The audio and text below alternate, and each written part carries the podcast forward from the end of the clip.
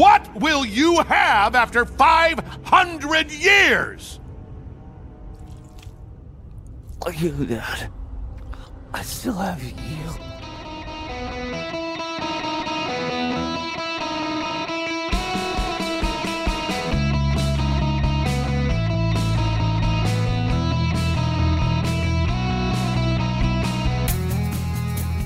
Welcome to the Marvel Cinematic University podcast. I'm your host, Anthony Canton the III. We are not doing anything MCU related today. What we are doing is a show that has captured the hearts and minds of many. Amazon Prime's Invincible, Robert Kirkman's Invincible. And it was one of those things where it felt necessary to discuss this because this show just had so many not only interesting but jarring scenes and characters and things of that nature. So we'll definitely get into it. Let's introduce the panel first. With me, my compatriot, the Rome Dog is in the house, Jerome Chang. What's happening, brother? I'm happy when you said you were going to do the show, I decided, I'll just put 8 hours aside and watch it straight. So happy to be here now. We're going to get into that aspect in a second. Also with us, our pal Stephanie Williams is in the house. Steph, how are you? Good. Ready to talk about Invincible. Yes. Let's talk about it. And we also have two guests with us, friends of the show. First, Shivani Bamfall is back. Shivani, welcome back. How are you? Hey. Another part of Binge Team. I'm excited.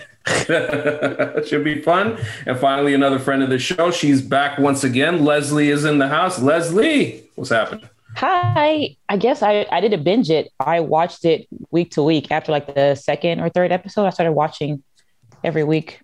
I like it. Yes. And yeah, I feel like we should start there with the bingers because I was a week to week person. Leslie was too. Shivani,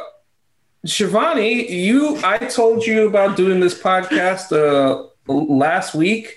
And then you said you were going to binge it, and then you binged it all in one day. Tell us what your experience was like. I don't think you should ever binge this show. I just need to put that out there. But I did binge it all in one day. I didn't mean to do that. I actually told myself I was going to split it up into like 3 days. And then I was like, oh no, it's only 8 episodes. I went through a cornucopia of emotions that entire day, though. I don't know. I'm all over the place. I still don't even really have my thoughts sorted out. I was like, all right, well, guess I'm going to figure it out on the pod. Oh, this should definitely be fun to get into from everybody's perspective. Jerome, you're another binger. What were your initial thoughts of the series? First, I will not apologize for procrastinating. I've known about this show. I follow all of you. I've seen you all talk about it. I've had every reason to start watching it. But then I found a Friday afternoon that I was open. So I think because I have a problem of binging things, I've already described to the group pre-call the various things I've binged, much to my own detriment. It's just how I operate. That's just what it is. I think I can definitely see why a rational, sane person would be greatly affected. But I think because I'm just very used to overexposing myself to many things at once, that was just, regular Friday. Just normal day. Cool, Leslie, so you kind of went week to week, kind of like I did. So what were your initial thoughts of the series? How did you receive it? It was a lot, because I don't like a lot of violence and stuff. So I was like, I'm okay with like violence, but like the blood and the gore of it was like, this is a lot. The first episode, I was like, oh, okay. We have our friend, we got the Batman guy and looking person. It's like, okay, so those are familiar characters. And then it got to the end and I said, what have I got myself into? So I like week to week because I am not a binger. My attention span does not allow me to binge the show. Even when I watch it week to week, I have to go in like 15 or so minute increments so I can just like move around and stuff. So I'm a big fan of people going back week to week television because it's really, I'm a fan of it. It helps me out a lot. Got you. And Stephanie, I know you've been sitting on these episodes for a long time. So what were your thoughts of seeing it before everybody else did, and actually watching everybody talk about it while you knew everything that happened? It was incredibly frustrating because since February, I have been wanting to yell about this show as loudly as I could. And like I couldn't, thanks to NDAs. And like from watching that first episode alone, by the time I got to the end, like I had to stop myself from tweeting because I was like ready to spill all the beans, because I was like, wow, so this show actually is going to be worth something. And it continues to do so all the way up until the end. I was a pretty, not a big fan, but a fan of the Invincible comics or whatever. So it was really nice to kind of see like some of those stories taken like panel from panel and then like transferred into animation. Like it just really hit the way that it needed to. I heard it's very true to comic. I had a friend who was... It's very true. Yeah. And the problem, it makes sense because Robert Kirkman like directs this too. Right. So.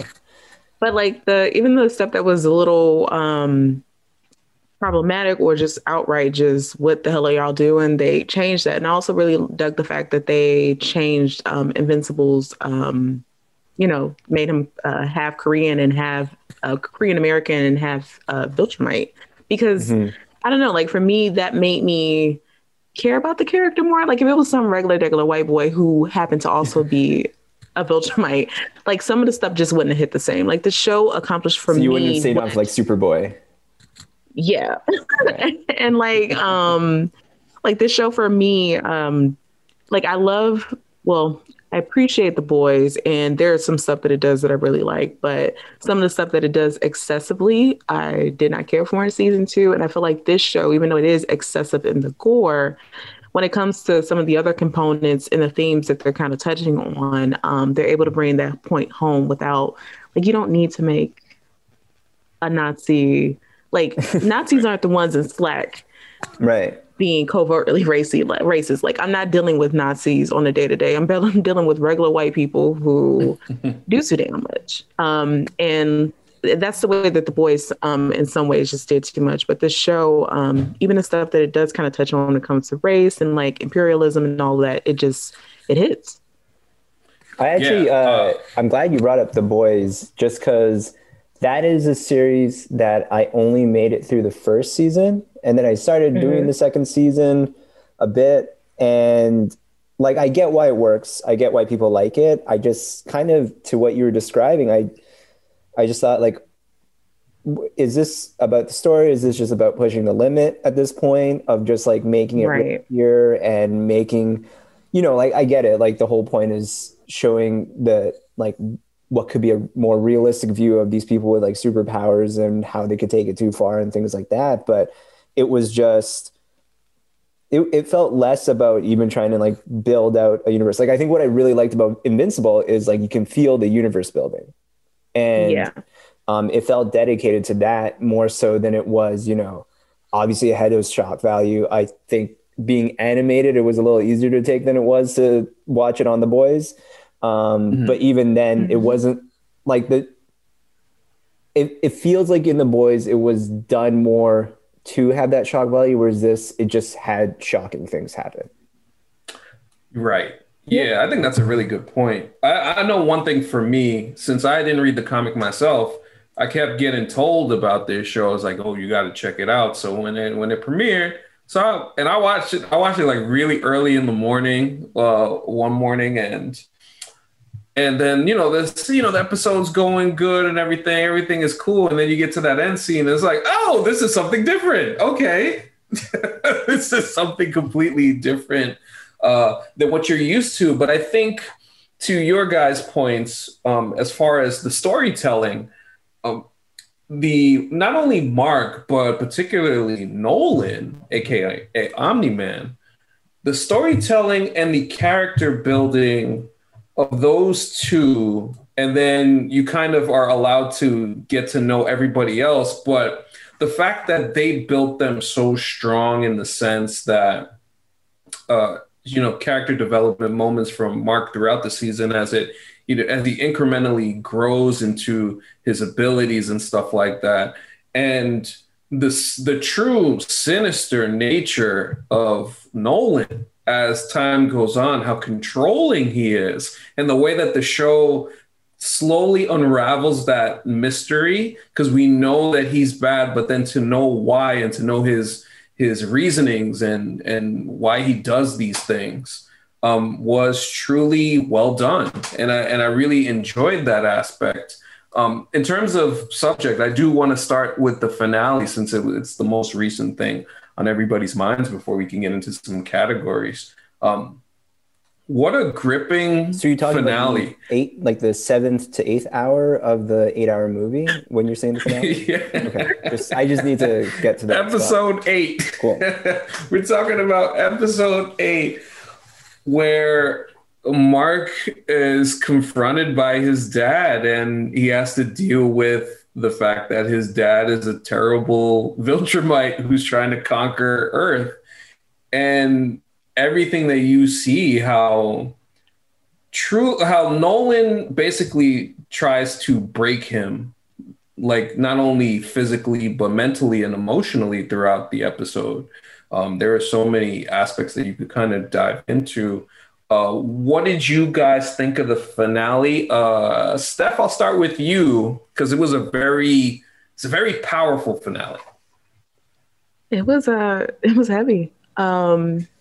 And really well done, because again, like just straight from the comics, but actually even better than the comics, because he actually said something worse to Debbie or about Debbie in the comics. I don't remember what it was, but it's not, I still love her, but I just think of her as a pet. It was something actually way worse. Mm-hmm. But even that moment hit more, and like you really see Nolan's sinister in all of this, and just the fact that he killed people just to make a point, like in the way that he did, because like holding Mark's head, like as the train goes, and like Mark being unable to control and stop any of this from happening, just because Nolan needed to prove a point of how insignificant he thought of humans, was just really wild. But also, I know like we joke about, or everyone was joking about, Mark getting his behind whooped every single episode, which he was. Like he caught an L every single episode. Yes. But even still, the way that he continued to fight for, you know, the world that he got to know. And then that moment when after his dad finished beating the shit out of him and he's missing his 2 teeth, and that's why he has the flashback to when he was like 5. That kind of sent me. I thought it was a great segue, but it was just kind of funny. But when Nolan is like, well, what would you have if you, you know, fight for them and stuff like that? And he's just like, you know, you. And in that moment, I guess, of course, you would want Mark to be angry and everything else, but like he's a teenager and he has a lot of humanity that his dad does not have. So even though he reacted that way, like that just really, that fucked me up, because I was like, yikes. Like how many people, unfortunately still, no matter how shitty their parents are or how much their parents disappoint them in a major way, just kind of wish that wouldn't be, because they wish that their parents either loved them in the same way that they did or something like that. And I'm like, I wasn't expecting that from, you know, Invincible. So, yeah.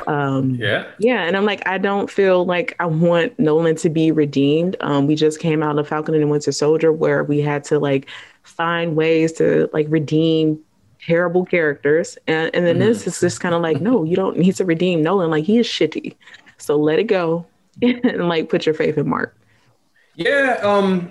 Before I continue, I thought you make a great point there in terms of Mark's, and I wrote about this murphysmultiverse.com if you get a chance to check out about the finale and Mark, and why he proved to be invincible regardless of the fact that he'd be taking these ass whoopings every episode. This was Nolan literally broke him to the point where he had nothing left. And he saw death. I thought, you know, the train scene, like Stephanie mentioned, was one thing, But prior to that, he's trying to save the mother and the daughter from the building that's falling apart.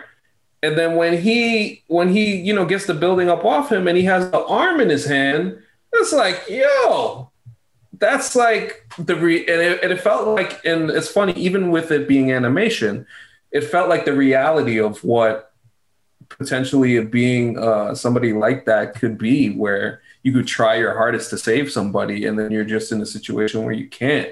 So I thought the episode just did such a great job in showing all of those points and allowing Mark, even in getting his ass beaten so bad, to still overcome and in a way, overcome his dad.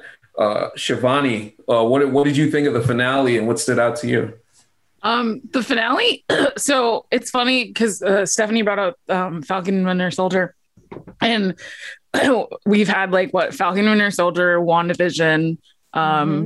Those have been the shows that have been before this, and now we get this. And I think this is the best finale that we've had out of all of these shows in this season of television. I've said before, I think those other shows, because of the pandemic and them being live action, they couldn't achieve their greatness. But I think because this is animation, because it's kind of this mapped out storyline that we already know from the comics, it was just had so much great potential, and it wrapped it up in a great way. And it also broke us all mentally in a state. But I thought it was great. It was entertaining, and it definitely rocked me emotionally. And I really did have to sit there and think do I actually like this show, or is it just bringing harm upon me and my trauma, or I don't know. But it was entertaining, and I thought it was extremely satisfying. Nice. That's a really good way to put it. Leslie, how about your thoughts on the finale? I really enjoyed it. I enjoyed it a lot. Going back to what Shivani and Stephanie said, these people don't need to be redeemed. In real life, not everyone gets a redemption story, and that is okay. It's okay to not have, oh, this person was bad, but look how they did something good. Ha ha ha. I don't need that. So that was good to see. And also so interesting, we got to know more about their Viltrumites. Mm-hmm. Yes. Yeah, so it's so interesting because I didn't realize how old Nolan was. Cause I thought he's just a dad, a middle-aged dad, but this man has been alive for forever. So I understood a little bit more about Mark because this young man is a baby. That's why there's the strength is there, but it's not there where it's going to be as he progresses, when he gets older in the future. It's Mark, I'm going to give you a little bit of grace here. It's you chose the name Invincible, and here you are getting your ass beat every day, but you're new to this. You're new here to superheroing. So,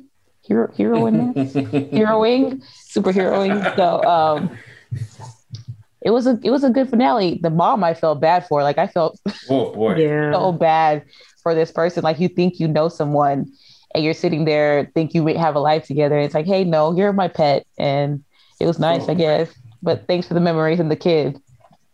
And it's just that line killed me, man. Bro, that pet line killed me, boy. Let me tell you. It was a lot. I was wow. Woo. So how I don't not familiar with the comics either. So how will this lady go forth in the future to pick up her life? I guess he's dead. He declared dead, right? Nolan's dead in the real world now. So pick up your life after you've been together for 20 years, which is you're a human. That's significant to you, but it was nothing to your spouse. So I'm curious how her character develops in the future. So shout out to Sandra Oh, shout out to Stephen Yoon, who plays Mark, and of course the great J.K. Simmons, who plays Nolan. Jerome, what were your thoughts on the end of the 8-hour movie? It really picked up around then. No, it was good. I really, Seth mentioned that one moment where where Mark says I'll have you, and it takes him aback and he disappears and everything, and just it was a really powerful moment there. And then when she reminded me about it here, I was just oh, this is, I guess saying Martha isn't the only option to like break a huge fight. It was a really, really good episode. I think it was the explanation I was kind of expecting throughout, ever since he makes his like first attack on the original group and kills everyone in that first episode. And, you know, you just have this feeling when he even explains to Mark his home planet and where he's coming from. It just seems like all a crock of shit. He just doesn't seem like the Superman or like the classic Superman character. And when you find out his, just like how much he detests humanity, obviously it's not justified anything that he does, but like it makes sense. I don't know how to put it. It really makes sense what he is saying from his point of view. Like it's like ego in Guardians of the Galaxy 2, it's Thanos, it's just this whole contempt from a person who lives in a space that is above. Because really, to like, he proves his point, and he really didn't need to prove his point so many times in that episode, but like we're all insects comparatively. Yeah. Like humans are insects, and like if you know, like I don't know, I'm not gonna do the survey around the group, but like, has anyone killed a fly or stepped on an ant or just killed a spider? And just maybe a few times, maybe, right? And so, like, I think what I like about this is definitely like he is 100% a bastard and a villain, but it makes sense from his side. Yeah, it most certainly does. And that's the thing, like, I thought episode 7 was a great setup for the finale, where you see Nolan just unraveled. And as you know, instead of this perfect image that he's been constructing and trying to use to hide the entire time, he's laid out bare. And then you see how ruthless that he actually is throughout that entire episode. You even have the homie Immortal come back, Omni-Man, and he's still your man's still right back on the scrap heap, getting halfway cut off. It was too much, man. It was too much. Well, AC, like, I know you need to step out for a quick moment, but since we're like in the space of episodes, like, what was either 7 or 8 your favorite episode, or did you have another one? You know the hilarious thing about that? I love this show a lot. I really love the finale, and all the episodes were really good, but my favorite episode was actually episode 5. Which one's the one 5? With Titan. Because I also not only found that to be my favorite episode, I found that to be my favorite plot line with Titan using Mark as a conduit to take over that piece. I can't remember the villain's name at the moment. It escapes me. Metalhead? Machine Head. He did a reverse Luke Cage, and I was happy for him. Yes, he sure did. And what I loved was there's a lot of different things going on there. You not only have Titan with his family trying to get that whole situation squared away. You have Nolan telling Mark, these people are beneath you. Why are you getting involved with this? You have that aspect too. And then, of course, you have that great fight. Yeah. And then you see, of course, as Mark is getting beat to within an inch of his life, Nolan is out there. Like, Omni-Man is looking. He sees him and whatever. So, I think from that standpoint, and as Josiah cries in the background, I think from that standpoint, like, if you really think about, like, the way that the episode is and how it's laid out. And then, of course, you get Battle Beast. Battle Beast is like really like, I don't really know him too well, but I kept hearing about Battle Beast making an appearance and what kind of impact he had. And he had such an impact on the episode, beating the crap out of everybody there. So, yeah, in terms of favorite episodes, that's one for me, and I will be right back. All right. Well, let's bring it around the room. So I'll start with you, Leslie, or I'll continue with you. What was your favorite episode of the season?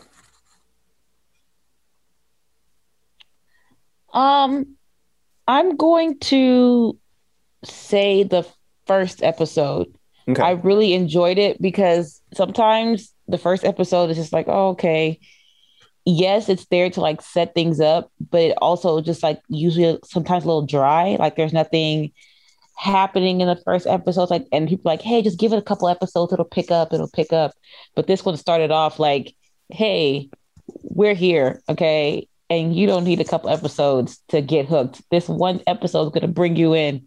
And it did. So I really appreciated that about the show. Yeah, it really does a good job of like setting up, like introducing the universe without it being boring. And then, and then of course, there's that end of that episode where it completely sets the course of the rest of the season in a way that's completely unexpected. So what, like, how was your, because I mean, Shivani was talking about the emotional roller coaster, but they really hit you like right off the bat with that first episode, because you feel like it's just kind of like, oh, Sky's gonna figure out his powers and everything, and then immediately that happens. Like, when were you expecting it in any way, Leslie, or did that really take you by surprise? No, okay. I was so surprised. I was like, oh, okay, and I'm thinking like, okay, maybe Nolan knows something that these people are up to. Like, obviously, this man is not just gonna roll in here and just kill off all these people without having some kind of information. It's like, okay, people were bad people or something like that. And as the show goes on, it's like, so you're still treating him like he's probably the protagonist. Like, yes, this is setting up a bigger bad. Okay. That's yes. Nice. Okay. I was like, okay, so obviously people are bad. They've been, you know, doing something nefarious. Like, they're out here doing something crazy. And obviously this man he knows it. So I thought he was a good person. LOL. He's not. So that's how I took it as, because I don't know, because watching TV and like in life, you know, people don't just do things like that without some kind of background information. Like, okay, obviously people are bad and they must be eliminated. And this show is like, no, people are just terrible. And he acted on his terribleness, and that was the result. Entirely. Steph, how about you? What was your favorite episode this season? It was actually episode 1. Okay. And that's because it took me by surprise, even as an avid reader of the comic series. And I love that, because I initially thought that they were going to have that ending be the finale and like build up the world some more and stuff like that. But the fact that they didn't even need to do that, and they still set the tone for the world, and then like drop that huge, you know, bomb of an arc. I was like, yeah, so this is going to be enjoyable from beginning to end, or at least that was my hope. That's a really good point, because like that does seem like that is a finale move. Like, that's building everything up. And interestingly, like, I think the result of the end of the season, like, it's not like we need to build up more goodwill for, or more equity for Nolan to feel like he's a piece of shit by the end. Like, I think the same amount is still there. So it's impressive that they like get that off the bat. And I felt like it helped them avoid doing some stuff that may have not really, either it would have taken away from the show or taken away from Mark's character development, because that's who you needed to actually like understand, care by the time we get to the end. Because like Nolan's just, you know, a fuck space imperialist all the way, colonizer. But yeah, like once that happened, I was like, yeah, I'm going to enjoy the rest of this. Thank you for not dragging this out. All right, Shiv, how about you? I think I'm an episode 2 person. I had to actually go back and look and see which episodes were what, because I'm still on binge mode.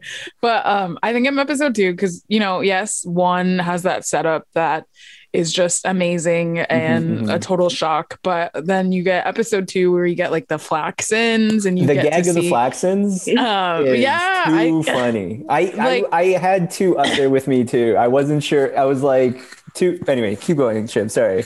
No, you're totally fine. I think we're definitely on the same page. We're both, you know, the bingers that chose this path. But then we get like the teen teams. We get to see like these tropes of like the other comic book characters coming into play. Because, you know, we don't really get to see that in the first episode as much. We do get introduced to these these characters, but then, you know, that big moment happens. Try not to spoil it for any of the listeners, but if you're listening to this thing having not watched, like, this isn't a primer to like, all right, cool, then I can say that. Then we see all those characters get brutally murdered. But so we finally get to see some interactions with the Invincible characters that are known, and you get to see Alan the Alien, who I absolutely love in the comics, but I totally hate that he's voiced by Seth Rogen. But he's a producer on the show, right? He is. Yeah. But oh, I just wish he was anyone but Alan the Alien. But and then we get Damian Darkblood too, which is really exciting. We have, and then like the introduction of like more of like Cecil and everything. So like all these characters that are going to like be huge parts that I'm excited to like see play out. So I thought 2 was just like a really great new introduction to this new world that we're getting, that I think everyone will love, hopefully, if they've seen all of this season. And then more people will pick up the comic, because the comic is really great too. Yeah. I think, there's something about 2 that has its charm. I would say my favorite is probably 7 or 8. They're almost like they're essentially like Infinity War Endgame connected in a way that it's hard to separate them, especially if you watch them all at once. But there is something about 2 that just has this charm. And really, I think the Flaxons is the part that like just cracks me up to no end. To see them continually try over and over again in the kind of way that isn't like your futile cartoon where they just come, it's not like a Wile E. Coyote Roadrunner, or it is kind of, but they're just this level of because it's like if the Chitauri just kept on coming back and murking people, like just over and over again, but learning over time, it was just really funny to see that play back and forth, and it served really well to like quickly move the arc of having Invincible kind of like learn quickly on the job, and it was. I mean, those are the kind of things that obviously like we talked about The Boys, we talked about this. They're definitely playing with the genre in ways that. Make it different from what we're used to, like in real traditional comics, but like things like that I thought was just like very creative and fun. But AC, welcome back to the show. We covered 50 episodes. It's all back to you. Yep. All right. So that it was interesting to hear everybody's thoughts there. I'm definitely gonna have to listen back because I know I missed a little bit. We have 2 people for the pilot episode, 1 for the second episode, or 2 for the second episode. I'm gonna go Team 2. Team Binge stays together. Team 2. Yeah. Shout out to that. All right. So the next thing I would like to go to, if there was one thing that you would say, maybe it might be missing from the show that you would want to maybe add, or maybe something that you feel like they might have gotten wrong, if at all, either of those things. I will start, Leslie, I'll start with you on this one. Is there anything that you would like to see them do differently?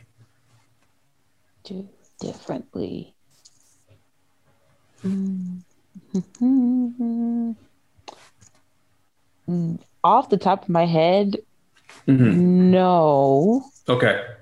I'm cool with how everything played out, but this is me not having any background knowledge of the comics. So I don't know if I were to read the comics, if I would have a different perspective, but I was cool with it. Well, I'd say it's more like if you just had to separate it, because I didn't read the comic myself either. So this is me being fresh too. If there was anything, not necessarily that you would want to necessarily change, but maybe there was one thing that was missing that you made us have seen something different, or did you just feel, because sometimes some people just love something and they really enjoy it and think it's great on its own. Did you just think it was great on its own and that was all? I think it was great on its own, and I enjoyed it.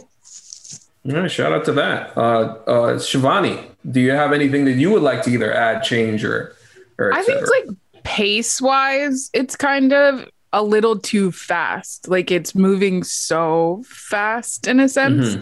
Mm-hmm. It does the setup of like these big arcs really, really well.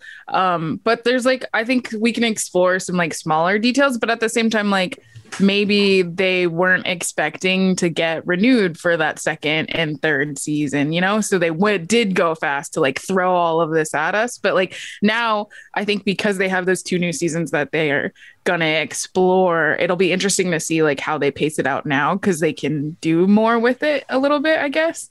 The title card kind of kills me because it just like jumps in there at you. But I grew to love that. But has anyone tried to set up like their own title card in real life, like walking around, like thinking about something and then just assuming a title card will come in out of nowhere? Is that just it's really yeah, a smart way to do it. I respect it. Like, I am really hungry, like just something that would like pop in out of nowhere. It reminds me of that one movie with the narrator that follows Will Ferrell. What's that Strangers one movie that's Strangers in Fiction? Yeah. But it definitely, the way that they threw that title card in there is very much of like them trying to stay with that realism part, right? And then, but even though they have that metaphor of the blood splatter, which is extremely aggressive, but also cool, I guess. I'm so stuck if I'm like disturbed or if I'm like actually into this show. I can't figure it out yet. But yeah, I just think because there's so much that they, and this is from me being someone that's read some of the comic, I haven't read all of it. Robert Kirkman, is that his name? I can't even remember now. Yes, you got it. Yeah. But he, you know, he went to do The Walking Dead after. So like blood and gore is his thing. And so I actually stopped reading it because I'm like, oh, I'm actually not really that into blood and gore like some of you have said. And so it'll be interesting to just see like once I, like I said, like that pace of all of this material that they have come to play. So interesting. Stephanie, how about you? Is there anything in your lens that you would like to either see differently or add, or did you think it was all good? I thought it was all good. I mean, to Shivani's point, maybe just the pacing and a tidbit on that. The show Bible actually had it for 10 episodes. So I think they originally had the episode shorter because I know like that first episode, I didn't know I was still in the first episode. I thought it was on the second episode. I had to like check. So, and it's like a lot of that as you're watching, but that would be the only thing, maybe the pacing. But outside of that, like, no, I honestly like genuinely thought it was really solid. And that's saying a lot because Steph is really good with the critiques as far as these things are concerned. So to hear that is don't pick me up like that because I'm. Like, I mean, I'm just saying. Like, I'm just saying facts. I'm speaking facts. I'm speaking facts. Jerome, how about you? Anything you would like to see different or et cetera? Yeah, I guess I feel similarly to Shiv and Steph. There's just an element to this, and maybe I think, in hearing their points, it might just be that we're so used to the Disney formula for putting together a season that it was a bit jarring by comparison to see Mark jump from place to place. Like, it wasn't like a this led to the this, like nothing was linear about it. You know, he'd go to Mars one episode, he'd go to college another episode. And then, yeah, same thing there. It's like, it's not that you would change it this season, but you don't want to take that same kind of approach to further seasons ahead. Cause like a second and third season is a time to like explore further and like kind of stop and really like dig into a thing. Because you've done everything you could in that first season to kind of like establish all the different parts. But aside from that, and like, I think what the show has done well in a way is like, while it covers so many different things in the universe, and this is probably going to go back to like the Falcon and Winter Soldier in that sense. It's like in its messages that it tries to send forward, there aren't many messages that they're trying to do with Invincible. It's kind of like one or two really key things that they're trying to like force through as opposed to trying to like flesh out many different ideas. Like, I think it's very different moments, very different characters, very different places, but the idea kind of stays consistent across the board. And I think that's what makes it seem less jarring in the pacing, or like whatever way I feel about it, like in carrying it through. And also why I think it's very hard to kind of pick at it, right? Like there's not, like if you were to have a team that just has one play, you're not going to pick at them because they just do that one play over. Like there's just like no ways to like kind of figure out the particular details that I have a problem with. Right. So it's, yeah, it's weird. It's like, it's simple, but it also like hits a lot of things. Does that make sense? It makes a ton of sense. Yeah. Okay. A lot. It most certainly does. Oh, I'm sorry, Steph. Go ahead. No, I was going to say, because sometimes simple is good. Sometimes all you need is a simple vehicle to deliver an impactful story. Like you don't have to do all those jazz hands. You just keep it straightforward. Yeah. I like AC, I think we talked about it when we were at the end, like the last episode, or I guess we did a mailbag, but the end season finale episode for Falcon Winter Soldier, I think you had this point about, you know, sometimes you don't want something super basic because it feels like too obvious. But I'm like, I think Invincible is exactly that example that you have a pretty basic story, but it's executed well. Like, I think as long as the execution is there, you can really enjoy it and really like live through it. Like, it doesn't have to be overly complicated. Yeah. And I think to both of you guys' points, like what hit home, and it was something that I said earlier in terms of both of the main characters there, it's like you got a concrete sense of who they are, and you understood them, even though you didn't like Omni-Man and the way that he does things. You understood this was his ideology. This is how he was raised. This is what he does. This is the obvious thing that there's no two ways about it. You don't feel mixed or anything like that. Same with Mark. They allow Mark to struggle throughout the season, but they're not heavy-handedness of it all. Yeah. That's a good comparison. I felt like just from, and then when you're able to do that with your mains, then it allows you to play around with everybody else, and you can give everybody different types of backstories, and it doesn't, you know, feel too bland and stuff like that. Because I even thought somebody like Amber. I think she's a very interesting character, which is funny because I felt like on the internet she got a lot of slack, and I just think really? That was it was weird. Really, yeah, she's so haters. I was so I found it weird stuff, and I was like, oh my god, someone figured out how to like make a superhero be like an actual hero. It was kind of cool. Okay, and I think the thing that got me about the reaction to her. It's like, yeah, of course, you got to hate on women. What else is new? But I think the second thing that I've just found weird about it was I felt like all of her reactions to everything that was going on was completely reasonable and logical. Like, as a human being, if this person is not telling you something and you don't know, then what are you going to do? Just be an airhead and not ask any questions, or just feel like somebody's doing something else behind your back or whatever? I mean, in fairness, I think that's just... for any Community fans, like, she's the Brita. So, anyway, keep going. But yeah, like, I thought, like, a character like that, they wrote her smart, they wrote her strong, and stuff like that. And yeah, people still were ragging on her. Like, they like, you know what they did, Jerome? They did the show villain. The tweet, the show villain, she's Omni-Man, the real villain, the actual villain, Amber, and I'm like, saw that on. Today. I was like, come on, brutally murdering people versus being annoying. Is that I was joking about the whole binging thing, but that actually is a part of the reason why I don't watch it along. So like when it's kind of in its moment, you know. Watching it is fun, and being part of the conversation can be fun, but I think part of the joy of me watching this 8 hours straight without following along on Twitter or anywhere else is that I wasn't exposed to any of that.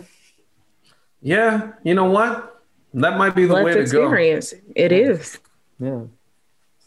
Yeah. Wow. That was interesting. So in terms of a next category, let's just go to the MVP of the show. Who did you think was your? Who was your favorite character? Who did you enjoy the most out of anybody? These answers will definitely vary. I'll actually go first, and it's somebody off the beaten path, and we only saw a little bit of him, but I thought Battle Beast was amazing. Like, just in that short, like, little stretch, like, that was so cool. He was beating the crap out of everybody and talking trash. And I thought when Thanos took down Asgard, I was like, oh, that's a badass. Nah, Battle Beast.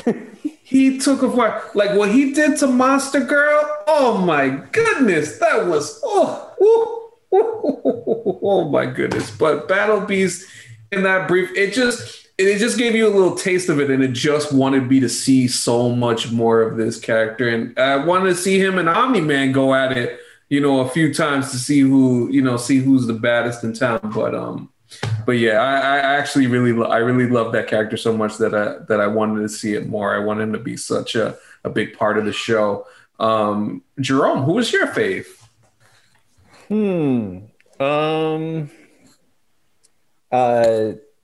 Small shout out to the cameo of Saitama, One Punch Man at the funeral. That might have been my low key favorite. I don't know if favorite's the right word. It definitely isn't. I'm gonna go Omni-Man Nolan, just because I think the character of Omni-Man and Nolan was just really well executed. Shout out J.K. Simmons, obviously, for playing the role. I think what I really liked about his whole arc, and we talked about it a little bit while we were talking favorite episodes, Leslie talking about like being shocked by that pilot where he shows up and basically he kills everyone. I just feel like, oh, this makes sense of what I think Superman should be like. Like someone who is so supremely powerful, and it really takes everything in his power to have any sense of empathy or compassion for these people who are so far beneath him. And I think in the execution of Nolan, I just find that very interesting that they went there and then take it to such an like, again, it makes sense, but like such an awful level in that episode. Like I still have that shot, like thought of like him holding Mark at the subway while they're just like blasting through people. And it's just, you know, what was it? I don't remember the exact line, but like when Ben Batfleck talks about Superman, like he can like destroy the world with like blah, blah, blah, blah. Like, yeah, it's that guy. Yeah. And I think to that end, favorite is really a weird way to put it, because I don't like him in any way. Yeah, there's a different reason why you say that. You but enjoyed the character. I think there's just something very compelling about that character. And yeah, like where they take him, I do agree. I don't want to see kind of a redemption arc, because I just don't know how you could possibly see a redemption arc for him. But if you don't give him a redemption arc, like I also don't necessarily want like the simple Mark gets strong enough to defeat him, so I got to figure out, you know, like where exactly it goes with that. But I think because of Nolan kind of representing the Superman type and how well it's done, and that it's played by J.K. Simmons, and that he, you know, has like the salt and pepper hair, he looks pretty cool that way, dope mustache, just all that put together, I was just like, this is it. Like they got this guy right. They totally did. And before I go to Steph on this, so like just to point, there's this scene in episode 6 where, so he knows that his tailor knows that he did all this stuff. So he goes to meet with him. They have a beer or whatever. The way that he plays that scene and the way that his tailor is so scared. He's so scared. And Nolan knows this. Now, he's not going to do anything in this instance, but just the little stuff that he lays at his feet in terms of the words that he says and stuff like that, that sinisterness, to know that you have all the power in the world. Homecoming, right? It's like him in the car with Peter Parker. It's just that moment. Yeah. Like I had saying it without saying it. It was that scene that spoke to me. I was like, wow, this is a really tremendous character and great character work. Steph, who is your favorite character of the show? Debbie, because I love that. She, she knew something was off, and she followed her gut. And even though she did not want to believe the worst of, someone she spent the last 20 years with, she still followed that thread. And I love that she wasn't played as this, oblivious wife who was unknowing or anything like that. So, and that was pretty much the same as the comics. But that's where pacing benefited, that we didn't have to drag out something that she would have obviously figured out very quickly. Exactly. And I just really appreciated that all the way. So Debbie was one of my faves, hands down. Awesome. Shivani, how about you? I think I mentioned Alan the Alien, but I actually really loved the Mahler twins and how they were in the entire season. Their entire arc is just so funny to me, but they're just such good comedy throughout the show, and just the process of them cloning and trying to figure out who's the clone, and every single line that they do is just too funny. It's too good. Loved them. I will say that Jerome, I felt like you were going to go with Nolan Zaddy, Omni Daddy. I did mention the salt and pepper when you went out for the quick second there. So I think it's great. I have a tendency to ramble. You got straight to the point. Now you've actually identified why I was so into Nolan.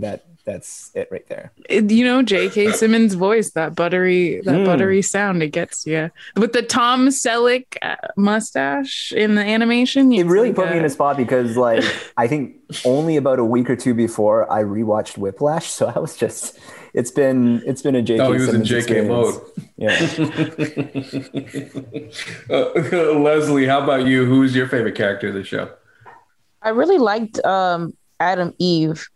I really, really enjoyed her, and I liked that she was able to kind of use her superpowers in a way that she wanted to, and in a way that she was being helpful, yes, but it wasn't just, rescuing people and fighting off a big bad. She was doing other stuff irrigation and all these other fun things, living in a tree, just living the way she wanted to. And I really enjoyed that because, yes, you have powers, but you may not always want to be a traditional superhero. I would use my powers to make my coffee in the morning. She had a really interesting character arc because you have the relationship with Rex Blode and how that all comes apart with Duplicate.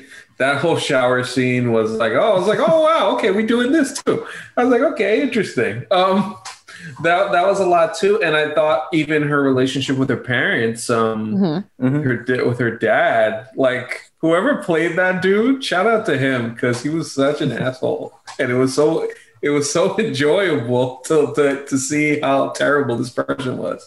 Just while we're on characters, can I just quickly shout out what a fucking up the bag Robot did throughout the season. He was kind of fun for a bit until he got super creepy, super quick.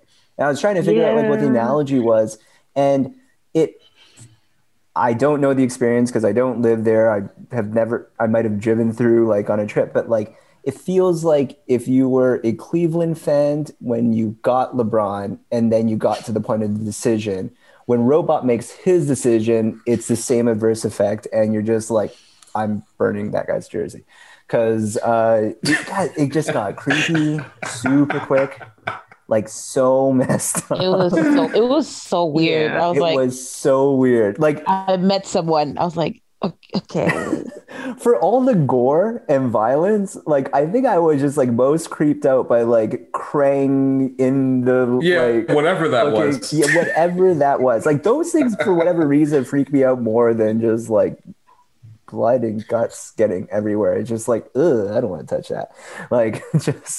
Wait, speaking of Robot, I have a question. Did any of you hear Bill Hader in his voice when he first comes on? Or did you automatically know it was Zachary Quinto? Because I heard Bill Hader and I was like, oh, that's kind of cool. And I looked it up and I was like, oh, it's... It took me a while to actually hear Zachary Quinto in it. Like, when I looked it up, I was like, really? That's like... That's Siler right there. I don't. But right. I had to go back to Heroes and just remember what his voice sounded like back then. But you know what? We mentioned characters. There are so many characters in this show. Were there anybody on the team or even the new Guardians of the Globe that interested you guys? Anybody can go if they have somebody that they're interested in. Not Titan. Samson, Black Samson. Oh, okay, isn't that Black Samson? Because I mean, the joke there is, you know, Black superhero has to have the word Black before the name, and it makes absolutely no sense. Because like, okay, Black Samson. I enjoyed that name for that reason, but I was kind of interested in him because he has an interesting arc in the comics, but I was just happy to see him there being like the vet of the group. And then he gets his powers and it's kind of like, okay, fuck y'all, fuck these kids. Cause he's like, he's definitely ready to like, let them know what time it is. But he was pretty interesting and definitely just reverse Luke Cage. Yeah. That's favorite. Yeah, Titan is my favorite. Yeah. He was great. That plot, like, I go back to it. And I think if, from a rewatchability standpoint, that's why I loved episode 5 so much, because it was so well written in terms of like, this is how I'm going to infiltrate this situation. And I'll use this really powerful dude, as a means to an end. But yeah, Titan for me was really good. I found Rex Blow to be really, really annoying. He just wouldn't shut up. Like, he just kept going. Like, I remember when Monster Girl beat the crap out of him. That I was very happy to see that. That was a really good moment for me, because he was getting on my nerves a little bit. Now he got better towards the end of the season. Generally on Jason Mantzoukas' characters. He's fine. Like, okay. He's fine. Yeah, he's fine in general. Like, okay. I don't have a problem with him. It's just especially at the beginning when when Adam Eve catches him or whatever, and the way that he tries to get out of it, it's just like, well, it's not a big deal. It was funny, but like at the same time, it's like, yo, come on, dog, what are we doing?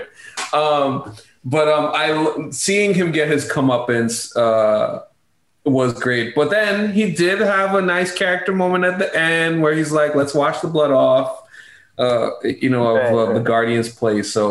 So that aspect was cool. I'm trying to think, is there any other character that stands out to me? How do you feel about Cecil?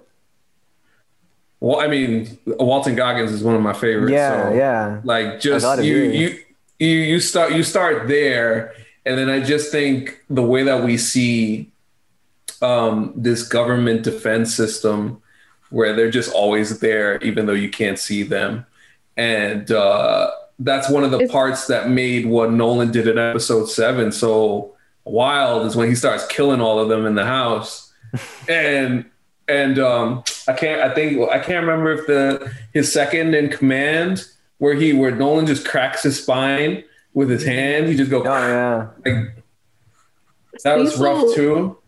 Cecil is who Nick Fury thinks he is, but like can't be because it's Marvel or whatever. And even their agency is what Shield or Sword would like to be, but just can't because like it's Marvel or whatever.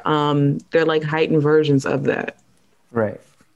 Interesting. The White Room is so cool.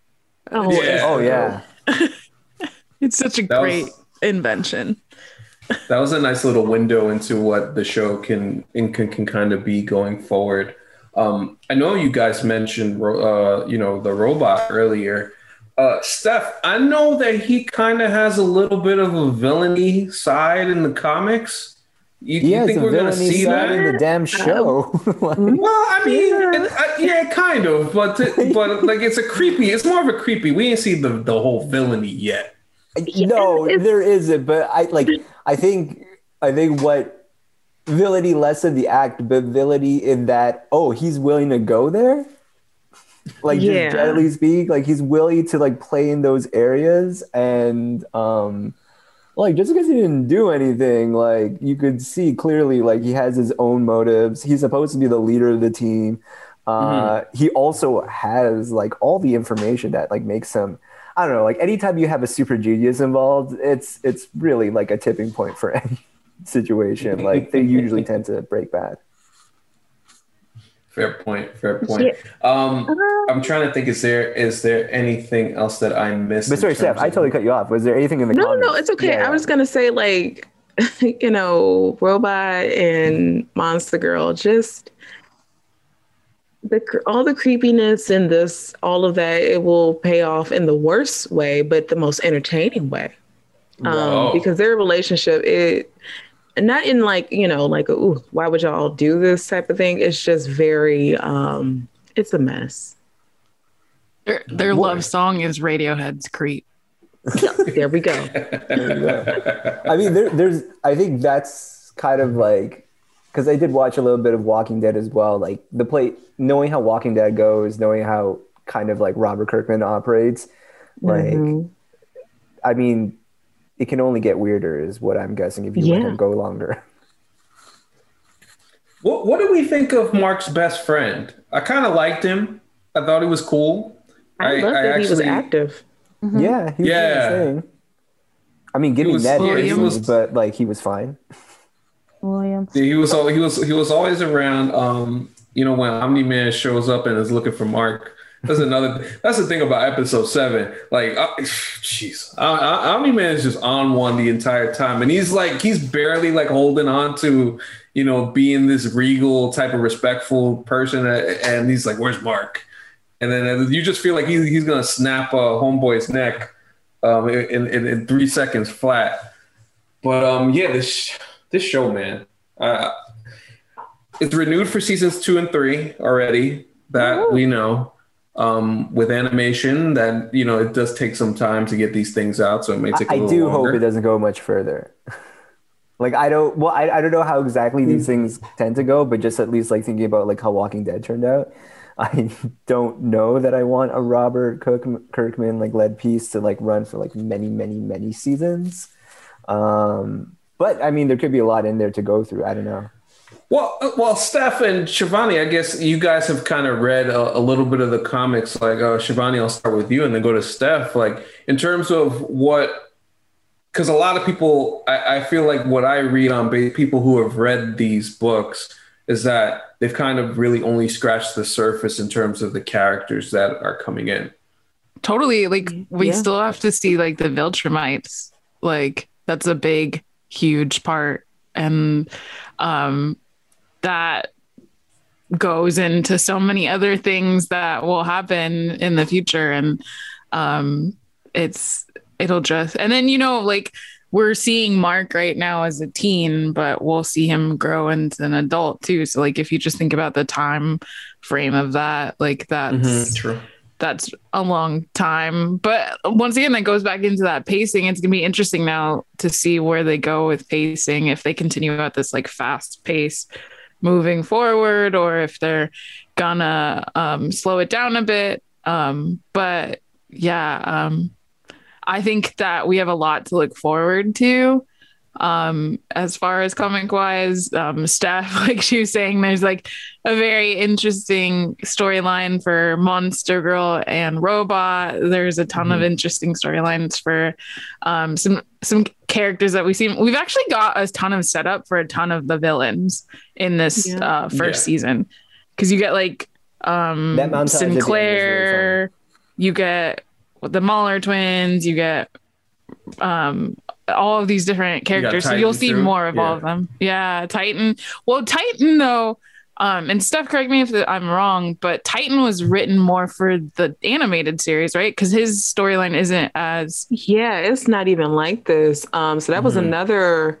Well, it's just not like this. It doesn't pack the same punch. That was actually another nice little touch to that whole situation. So the little stuff that they've changed, like they made the correct changes. I'll say that. Totally. And then I don't know if you guys know, but we got introduced to Mr. Liu, who's the dragon that you also like kind of see in one of the episodes in Italy. Oh, right. Yes. So we've seen a lot of the villains. It's just now like fleshing them out more. Yeah, they had that little montage towards the end of the finale that, you know, could get, you know, kind of give you a little idea of what's to come there. But yeah, Steph, you feel like this is really just like the beginning of scratching the surface, right? Oh, absolutely. Because if you recall, like Nolan's like, I can go, you know, what's another 17 years in regards to like getting another viable kid, which sounds terrible to even say it that way, but that's the way he treats it.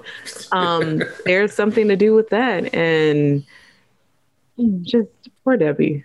But anyway, there is a lot. They've only scratched the surface. And if they continue to keep up this fast pace, I'm actually curious if they do that, because will we still feel the same way about season 2 as we do about season 1, even though it was still the same rapid pace? Like, that has me curious. But if they're able to pull it off, then I can deal with another maybe 4 or 5 seasons max, but I don't want them to go past that. Like, please. Yeah, Robert Kirkman needs a pin put in it after a little bit. So 5 is fine. Another thing. Yeah, I got one more thing. Right. Okay, I have a question about season 2. Obviously, the big cliffhanger is like what happens with Viltrumite and when they get involved. But how soon do you want them to re-enter the picture in season 2? Maybe midway through. I'm thinking that's like, I think we need some time to kind of just let Mark be Mark. Maybe get a little comfortable and, you know, just doing these kind of fun adventure. Fun is non-existent in this universe, but adventures in this universe, but like kind of meeting a lot more of the villains, but kind of similarly the way we look at like MCU, like we don't need Thanos to show up immediately. Right. I think we can go through an Ultron and a couple of civil wars and things like that. That sounds fair enough. Before we close this out, I just want to go around the room and just get any final thoughts that you guys may have about the show in general, or anything that you would like to see going forward. Any final thoughts is cool. Leslie, I'll start with you. Any final thoughts? My final thoughts. I'm curious about Cecil, about what he's going to do with those one-eyed people. Also, I'm going to assume that William's man's is dead. He didn't make it. Was it? He's still there. Yeah, he's still one of them things, right? But I thought that when they were crawling all over Omni-Man, he killed them all, or they were fine? No, they're gone. But I think, like, I don't think William's boyfriend was part of that, because like he's still alive for a good amount of time. He broke from his kind of mental block, but then just like, you know, he was like, he's like the main reanimator, right? Is that how they say it? Reanimator. Yeah.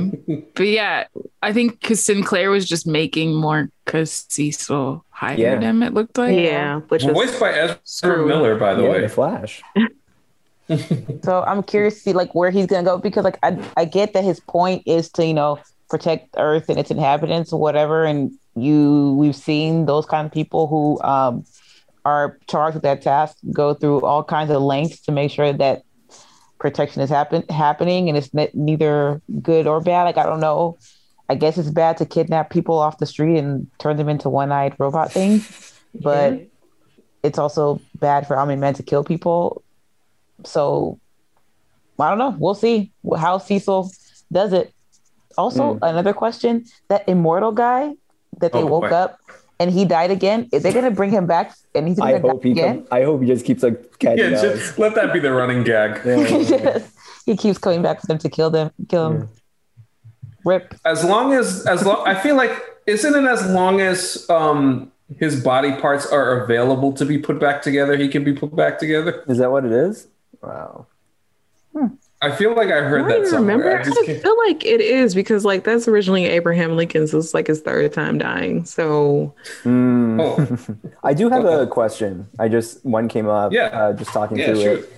One thing that was super impressive about the show was the voice acting. Just how many people they got on the show to be on it. So for Shiv and Steph, I mean, you have backgrounds, so you can like at least maybe speak more specifically, but I'll just open to everyone. Whose voice would you want added to the series? Good question. And it could be just like pie in the sky, never going to happen. I'll just start it off for fun.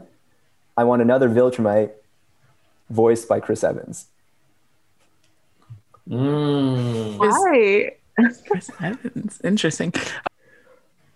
I actually would like a Viltrumite as well, and the one that I'm thinking of, I'm blanking on her name, but she has the long braid. And I would like that voice by Angela Bassett. So they would have to make her. Well, they don't have to make her black, but it'd be nice if they did. Right. Well, actually, no, they do have to make her black. Just have her voiced by Angela Bassett because, yeah, that's what I want. Okay, I like that. Interesting. Shivani, you got one before I go? I mean, more Viltrumites would be great. I'm just thinking like some older Viltrumites. We need to get Tom Selleck in here because like his little buttery voice with J.K. Simmons. The Conqueror. Actually, he would make a great. So the Conqueror makes Omni-Man look like Barney. Totally. That would have been, that'd be great. Wow. Okay. Okay. Wow. Y'all said that makes him look like Barney. What? Yeah. Are there any like kind of like over it all, like semi-washed Viltrumites that we can get like voiced by like Harrison Ford? If not, then it's definitely a great one. I mean, Conquest is his name. I don't know why. Conquest? Well, you know, y'all know what I mean. Conquest. Yeah. Get off my planet. Something like that. I mean, hell, Conquest could really be Woody Harrelson. Wow. Okay. That'd be fun. Yeah. Leslie, do you have any, like, I pick a Viltrumite, pick whatever, or like just a voice that you might want to hear in here? I don't know. This is not, I don't ever think of things like that because it's like whatever I'm presented with is like, okay, great choice. No, I feel that. I rarely actually think about, I think again, because specifically this series was just like stacked. Yeah. That it seems like you can just get people on. Sure. I don't have anybody in particular totally like, fair. Oh, I have to have this person. I just, for some reason, Chris Rock's voice is in my head. I don't know why. That'll be fun. Okay, so who's Chris Rock playing though? Chris, that's what I'm trying to think. I just want him to play some villain, and then you know what you call it. All the machinations is he's getting his ass kicked by Mark or whoever. Right. Just the voice. Yeah. That's kind of like just a little comedy relief. that somebody sinister and funny at the same time. I think that would kind of be interesting. I think Duplicate, if I remember correctly, has a brother that has powers that's a villain. Yeah. Okay. Chris Rock could definitely pull that off, possibly. Oh. Okay. Yeah. I like that. Fans, all right. Tweet at us who you want in it. Make up a character if you know the comic books. Give us a character and a voice. I want to answer this. At MC University Pod. But yeah, I just want to continue with the final thoughts real quick. Shivani, any final thoughts on the series and how you can, now relax now that you binged it all? I feel like we should talk about the music score to like all of this, like because for me, the soundtrack to the show was like the one thing that helped. I guess the binging going because like that moment that you have like Cage the Elephant song I think in the first episode really pulls you in and then whenever you have Titan you have like Run the Jewels or Big Boy and like other really known hip hop in there and there's just like it's a dope soundtrack to an animated show in ages. Yeah, like There was like, I think the Hive song, right? That like gets you. Hives, it was. Thank you. Yes. It was just like the soundtrack really helped shape some of those iconic moments in the animated series. I will say the animation at times, and this is me just being nitpicky as a TV and film creator, that the animation itself is kind of lacking, but I'm sure they put all that budget. Purpose? I think they put all their budget into their voice actors. I can imagine. Because there was a part of me that was like really wondering, because it felt like it was something that was made like in the 90s or earlier, but like I wasn't sure. I would be curious to, if anyone knows, not like here, but just, was there a concerted effort to make it look like kind of a golden age style in like basic animation to kind of have that contrast in like how modern it is? I mean, you can say that, but then it also has this stylized American anime. That's a good point. It's like there were moments where the transitions between the background and the animation were just so sloppy. That's completely fair. Yeah. And I was just like, all right, well, you know, looking at the cast of voice actors, I'm just going to say they put all that budget into. Yeah. Like that's good. It would be cool if the animation got stronger, but don't give up that Bassett money for it is probably what I would conclude at. Yeah. Totally. All right. Sounds good. Steph, any final thoughts on the show and anything either you'd like to see or just any final thoughts in general? No, I just hope that they keep the energy going and they don't stray too far from the formula by trying to make things overly complicated like you all did. The execution was good enough, so just please continue to do that. Consistency is key. Jerome, how about you? Any final thoughts? Yeah, keep it going. I'm really looking forward to like what's coming up next and how they go about it. Like we mentioned a couple of times now the pacing and what direction they go there. So I'm looking forward to that. And I'm really glad I did this pod because now I really get to look deeper into the Zaddy universe that is Nolan and what other... I mean, if Nolan is considered in like as far as Viltrumites go as like, you know... I don't know, like Sixth Man or Off the Bench. You're telling me we can go to another level, like maybe like a full Ray. I don't want to get ahead of myself, but this could get exciting. Yeah, that last little part that Steph said kind of caught me. So I'm obviously excited for that. Mark's, now that we've established Mark as a hero, where does he go from there? How does he continue his relationships? All of those things. I think Debbie and her recovery from everything that happened in season one, I want to see how they handle that. And does Mark himself develop any kind of disdain as he becomes more powerful? Are you asking us to tell you? You don't have to spoil it. Sure, that's more of a speculative question because like, that's kind of like, because I think especially if we don't want to have Nolan go through a redemption arc. I remember talking to a friend about it after the series and I was just like, well, obviously all the Viltrumites that are coming in are going to be of one mind. So the only person or character that we can have to explore this kind of back and forth is Mark. And I kind of want Mark to, like, I know he has to be the hero, but I wouldn't mind seeing him get more powerful. Like, I think they even planted a little bit in the season, you know? And I just want to see how much Viltrumite is really in him. You'll always have that overarching question of like, is murder justified in this series? And that's just going to be the entire, and the entirety of it. So. But definitely in the sense of like, as he becomes more powerful, like, will he find himself more and more separated from his human side or humanity in general? Oh, interesting.